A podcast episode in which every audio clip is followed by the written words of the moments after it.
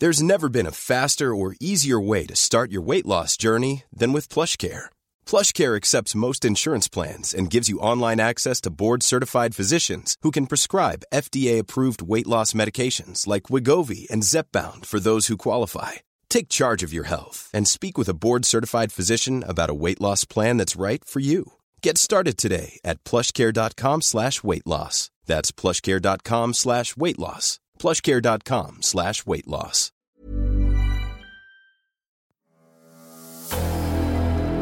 Mes chers camarades, bien le bonjour. France-Angleterre, c'est un peu une histoire de chiens et de chats.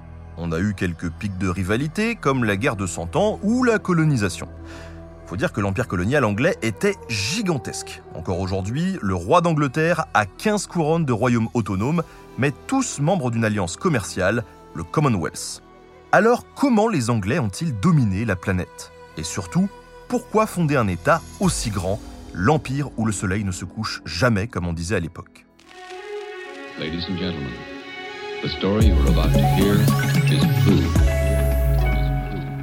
Aujourd'hui, je vous propose de comprendre l'Empire à travers un cas particulier, l'Inde. C'est une république maintenant, mais autrefois, en 1877, la reine d'Angleterre Victoria a été proclamée à Delhi impératrice des Indes. Avec 200 ans de présence britannique là-bas, il y a toute une histoire à découvrir.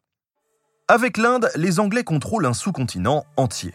Avec le Pakistan et le Bangladesh, elles forment un immense territoire, le Raj, vaste de plus de 4 millions de kilomètres carrés. C'est l'équivalent de l'Union européenne, rien de moins. Au début du XVIIIe siècle, ces territoires représentent déjà un quart de la population mondiale. D'ailleurs, on estime qu'à cette époque, sous le règne de l'empereur moghol Aurangzeb, l'Inde produit 25% des richesses du monde, dix fois plus que la France de Louis XIV. En plus, lors des conquêtes comme l'Amérique du Nord, l'Australie ou l'Afrique du Sud, les Anglais ont affronté des populations réduites ou décimées par les épidémies venues d'Europe. Mais ça n'est pas le cas en Inde, qui est infiniment riche et prospère, très peuplée, connectée au reste du monde, avec une agriculture efficace, une grande maîtrise technique et une technologie militaire avancée. Et puis la plus grande partie de la région est sous l'emprise de grands États comme l'Empire moghol dans un premier temps, puis, plus tard, l'Empire marathe et le royaume de Mysore. Franchement, que l'Angleterre colonise l'Inde, ça paraît juste impossible. D'ailleurs, la question ne se pose pas, les Britanniques ne comptent absolument pas s'emparer du pays. Mais alors, comment le petit Yorkshire anglais a fini par bouffer l'éléphant indien Au départ, c'est une affaire purement commerciale. Une compagnie marchande, la East India Company, ou Compagnie des Indes orientales, fondée à Londres en 1600, décide d'explorer le pays. Multinationale féroce, elle défend ses intérêts par tous les moyens et monte des expéditions navales qui importent des étoffes de coton et de soie, des épices et tout ce qui a de la valeur. Parvenus en Inde, les marchands britanniques établissent des comptoirs, des contacts dans les villes côtières. Dès 1610, ils ont même un représentant à la cour de l'empereur moghol. Autant dire qu'ils prennent le business très, très au sérieux.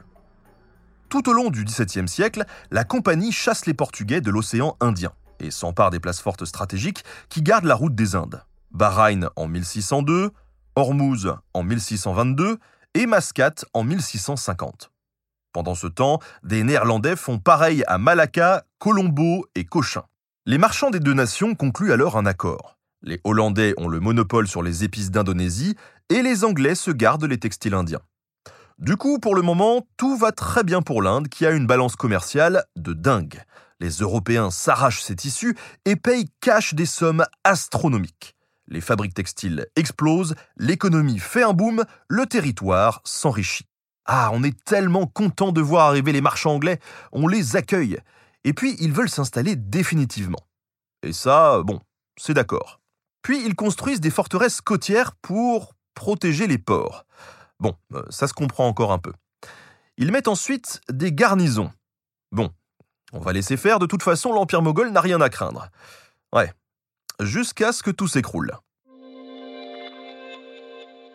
Fragilisé par des guerres de succession, l'Empire affronte aussi des rébellions. Les Maraths, un peuple de l'ouest de l'Inde, se dotent d'un roi en 1674 et lancent une longue guerre d'indépendance pour contrôler l'Inde centrale. Une autre menace, elle extérieure, plane sur l'Empire. L'Empire Afsharide de Nadir Shah, ou l'Iran, puis les royaumes afghans de Ahmad Shah Durrani envahissent le pays à plusieurs reprises, ce qui affaiblit encore plus le pouvoir central. Et pour finir, les Sikhs du Pendjab en profitent pour devenir indépendants. Pendant ce temps-là, grâce entre autres au commerce européen, plusieurs provinces s'enrichissent. Elles ont des dynasties princières, de l'or, une armée. Finalement, à quoi leur sert le grand Mogol? Eh bien, à rien. Du coup, le paysage politique se transforme profondément. Certains territoires deviennent très instables, ce qui permet à de nouvelles puissances de s'imposer. L'empire moghol s'affaiblit, tandis que les Maraths s'élèvent. Et ça, ça facilite drôlement la progression de la Compagnie des Indes, qui poursuit un commerce intense depuis ses grandes bases fortifiées de Calcutta, Bombay et Madras. Ces marchands ne sont pas là pour faire de la politique. La seule loi, c'est celle du pognon. Alors la compagnie noue naturellement des alliances avec les nouveaux pouvoirs locaux indépendants. Tous ces liens la rendent centrale, voire même incontournable. Et elle n'a que deux concurrents sérieux, les Néerlandais, évidemment, mais aussi les Français qui ont leur propre compagnie, fondée en 1664 et installée elle aussi dans des comptoirs fortifiés à Pondichéry, Chandernagore ou Carical. Comme les Anglais, les Français sont là uniquement pour le commerce. Mais sur place, le gouverneur général Joseph-François Duplex comprend que l'instabilité de la région compromet tout ça. De plus en plus interventionniste, il décide de militariser la colonie. Mais attention, on parle tout de même d'une concurrence assez soft. Tous ces négociants sont d'accord pour se partager le pays.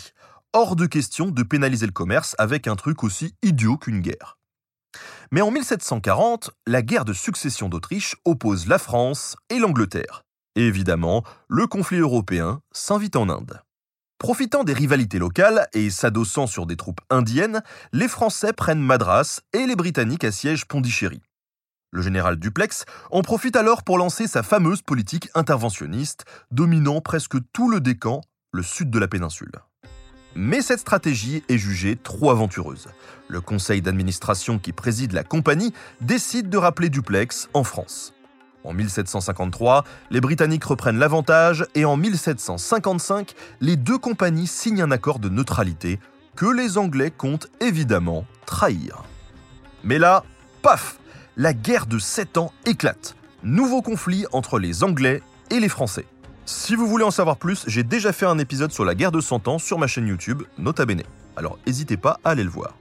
Retenez qu'au final, les Anglais chassent définitivement les Français d'Inde avec l'aide de soldats locaux, les Sipais.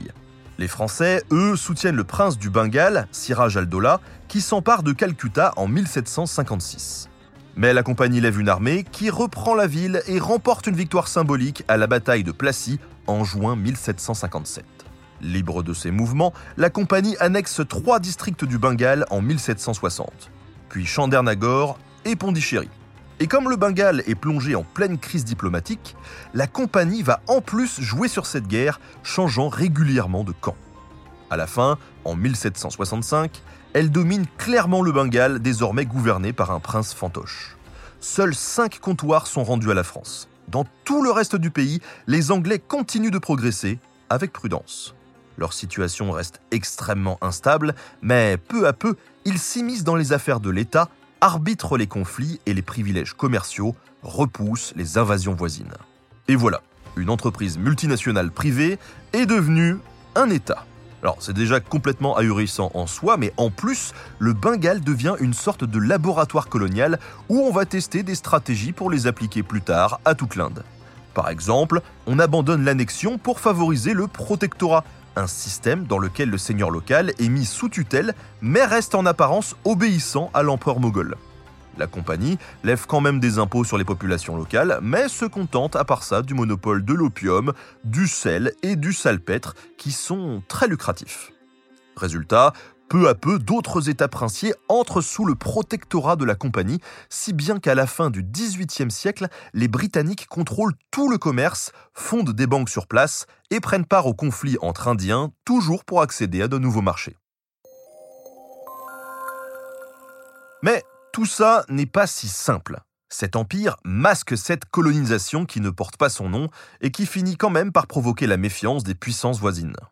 En 1780, la compagnie est en guerre sur trois fronts, contre une vaste révolte paysanne au nord, mais aussi le prince du Mysore soutenu par les Français au sud, et enfin les Maraths sur différents fronts. Et tout ça sans aucune aide de Londres. La situation est désespérée, les Anglais enchaînent les revers et sont tenus en échec par les Maraths et Mysore. Mais il faut bien comprendre qu'à l'époque, aucun sentiment nationaliste indien n'existe. L'Angleterre n'est pas perçue comme un colonisateur, et les différents États du coin ne se coalisent jamais contre elle. Bref, malgré tout ça, avec beaucoup de difficultés et sur une longue période, la compagnie écarte tous ses rivaux un par un et sécurise ses frontières. Elle va même jusqu'à lancer des campagnes militaires loin à l'est et à l'ouest contre les royaumes birmans et afghans. En 1848, le gouverneur général Lord Dalhousie inaugure la doctrine de la déchéance. Tout État princier qui n'était pas sous son protectorat ou qui se retrouverait sans successeur était automatiquement annexé. Oui, oui, vous avez bien compris, on n'hésite même plus à privatiser des pays entiers. Là, ça commence à être un peu trop fort. Hein. Et forcément, en 1856, eh ça finit par péter. Il faut dire que la compagnie fait une grosse boulette. Le royaume d'Oud tombe en déchéance et il est annexé. Mais vous vous rappelez les Sipay, ce type de fantassin qui avait aidé à chasser les Français? Eh bien, il constitue désormais une grosse part de l'armée de la compagnie. Et même si n'importe quel Indien de n'importe quelle caste ou religion peut devenir Sipay, ils sont majoritairement originaires de l'Oud. C'est la goutte de trop, surtout qu'une rumeur circulait déjà. L'armée aurait fourni des cartouches de fusils lubrifiés avec de la graisse de porc ou de bœuf. L'infanterie Sipaï, en grande partie musulmane ou hindoue, est absolument horrifiée. La mutinerie éclate à Calcutta et à Meerut avant de se répandre dans tout le reste du pays. Les insurgés marchent sur Delhi pour réclamer le soutien de l'empereur moghol. En réalité, l'empereur n'a pas vraiment le choix. Il est l'otage de la situation et des civils s'arment déjà dans toute la vallée du Gange. Mais l'idée, c'est surtout d'utiliser un symbole qui pourrait rallier plein de rebelles. Les Britanniques se replient sur leur ville bien fortifiée de Calcutta, de Madras et de Bombay, mais ils sont loin de renoncer, au contraire. Ils utilisent alors une violence incroyable. Tout sipaï suspect est exécuté. Les maisons sont pillées et la population terrorisée. Les Indiens répondent à la violence par la violence. À Kanpur, 200 femmes et enfants anglais sont massacrés. Scandalisée, la troupe coloniale se venge à son tour. Delhi tombe le 20 septembre 1857, l'empereur moghol est capturé et exilé et tous ses héritiers sont assassinés. Les soldats de la compagnie se déchaînent dans toute la ville et reprennent le sud à grands pas avec l'aide de princes indiens alliés. En novembre 1858, les Sipay sont définitivement écrasés. Bon là, un cap a été franchi, c'est clairement une guerre nationale. Alors le gouvernement britannique dissout la Compagnie des Indes orientales et récupère toutes ses possessions. En 1858, tout ça devient le Raj, le royaume d'Inde, dont la reine Victoria devient l'impératrice en 1877. On stoppe les annexions et on arrête toutes les guerres. 562 États princiers sont reconnus. À moitié indépendants, ils possèdent leur propre administration, leur propre monnaie et leurs propres lois. Mais ils sont placés sous la protection de la couronne britannique, qui n'oublie pas de récompenser généreusement les plus fidèles, ceux qui ont aidé lors de la révolte des Sipay. L'Inde est gouvernée comme avant, on favorise les élites locales traditionnelles, par exemple la caste des brahmanes, qui est associée au pouvoir dans les États hindous. Cette gestion indirecte permet de contrôler un territoire immense avec un personnel anglais très réduit à peine 1800 fonctionnaires coloniaux pour tout l'Empire britannique en 1874. Ça peut paraître fou, mais avec aussi peu de monde, le système va se maintenir jusqu'en 1947, lorsque la République de l'Inde proclame son indépendance. Mais tout ça n'est pas très étonnant, car si on fait le bilan, toute cette colonisation est bourrée de paradoxes. Certains historiens, comme John Seeley, affirment que l'Inde a presque été colonisée par inadvertance, limite sans le faire exprès. Mais bon, quand on monte une armée, c'est pour s'en servir en général. Et en effet, au départ, il n'y avait pas une volonté impérialiste. Mais on ne peut pas nier que l'Empire a fini par s'imposer. Et en même temps, beaucoup de locaux participent au gouvernement et donc à la colonisation. Si bien que Gandhi, un peu plus tard, pour vaincre, doit susciter une désobéissance civile. Mais ça, c'est une autre histoire.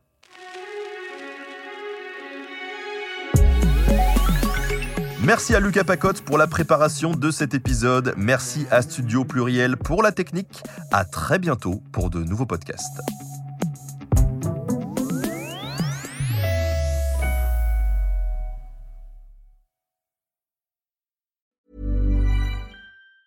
Hey, it's Danny Pellegrino from Everything Iconic. Ready to upgrade your style game without blowing your budget? Check out Quince. They've got all the good stuff shirts and polos, activewear, and fine leather goods, all at 50 to 80% less than other high end brands. And the best part? They're all about safe, ethical, and responsible manufacturing. Get that luxury vibe without the luxury price tag. Hit up quince.com slash upgrade for free shipping and 365 day returns on your next order. That's quince.com slash upgrade.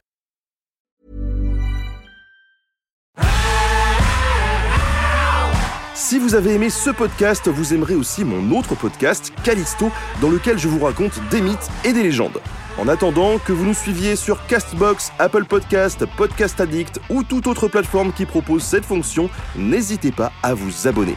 Vous pouvez même nous laisser une note et, soyons fous, un petit commentaire, je le lirai avec plaisir.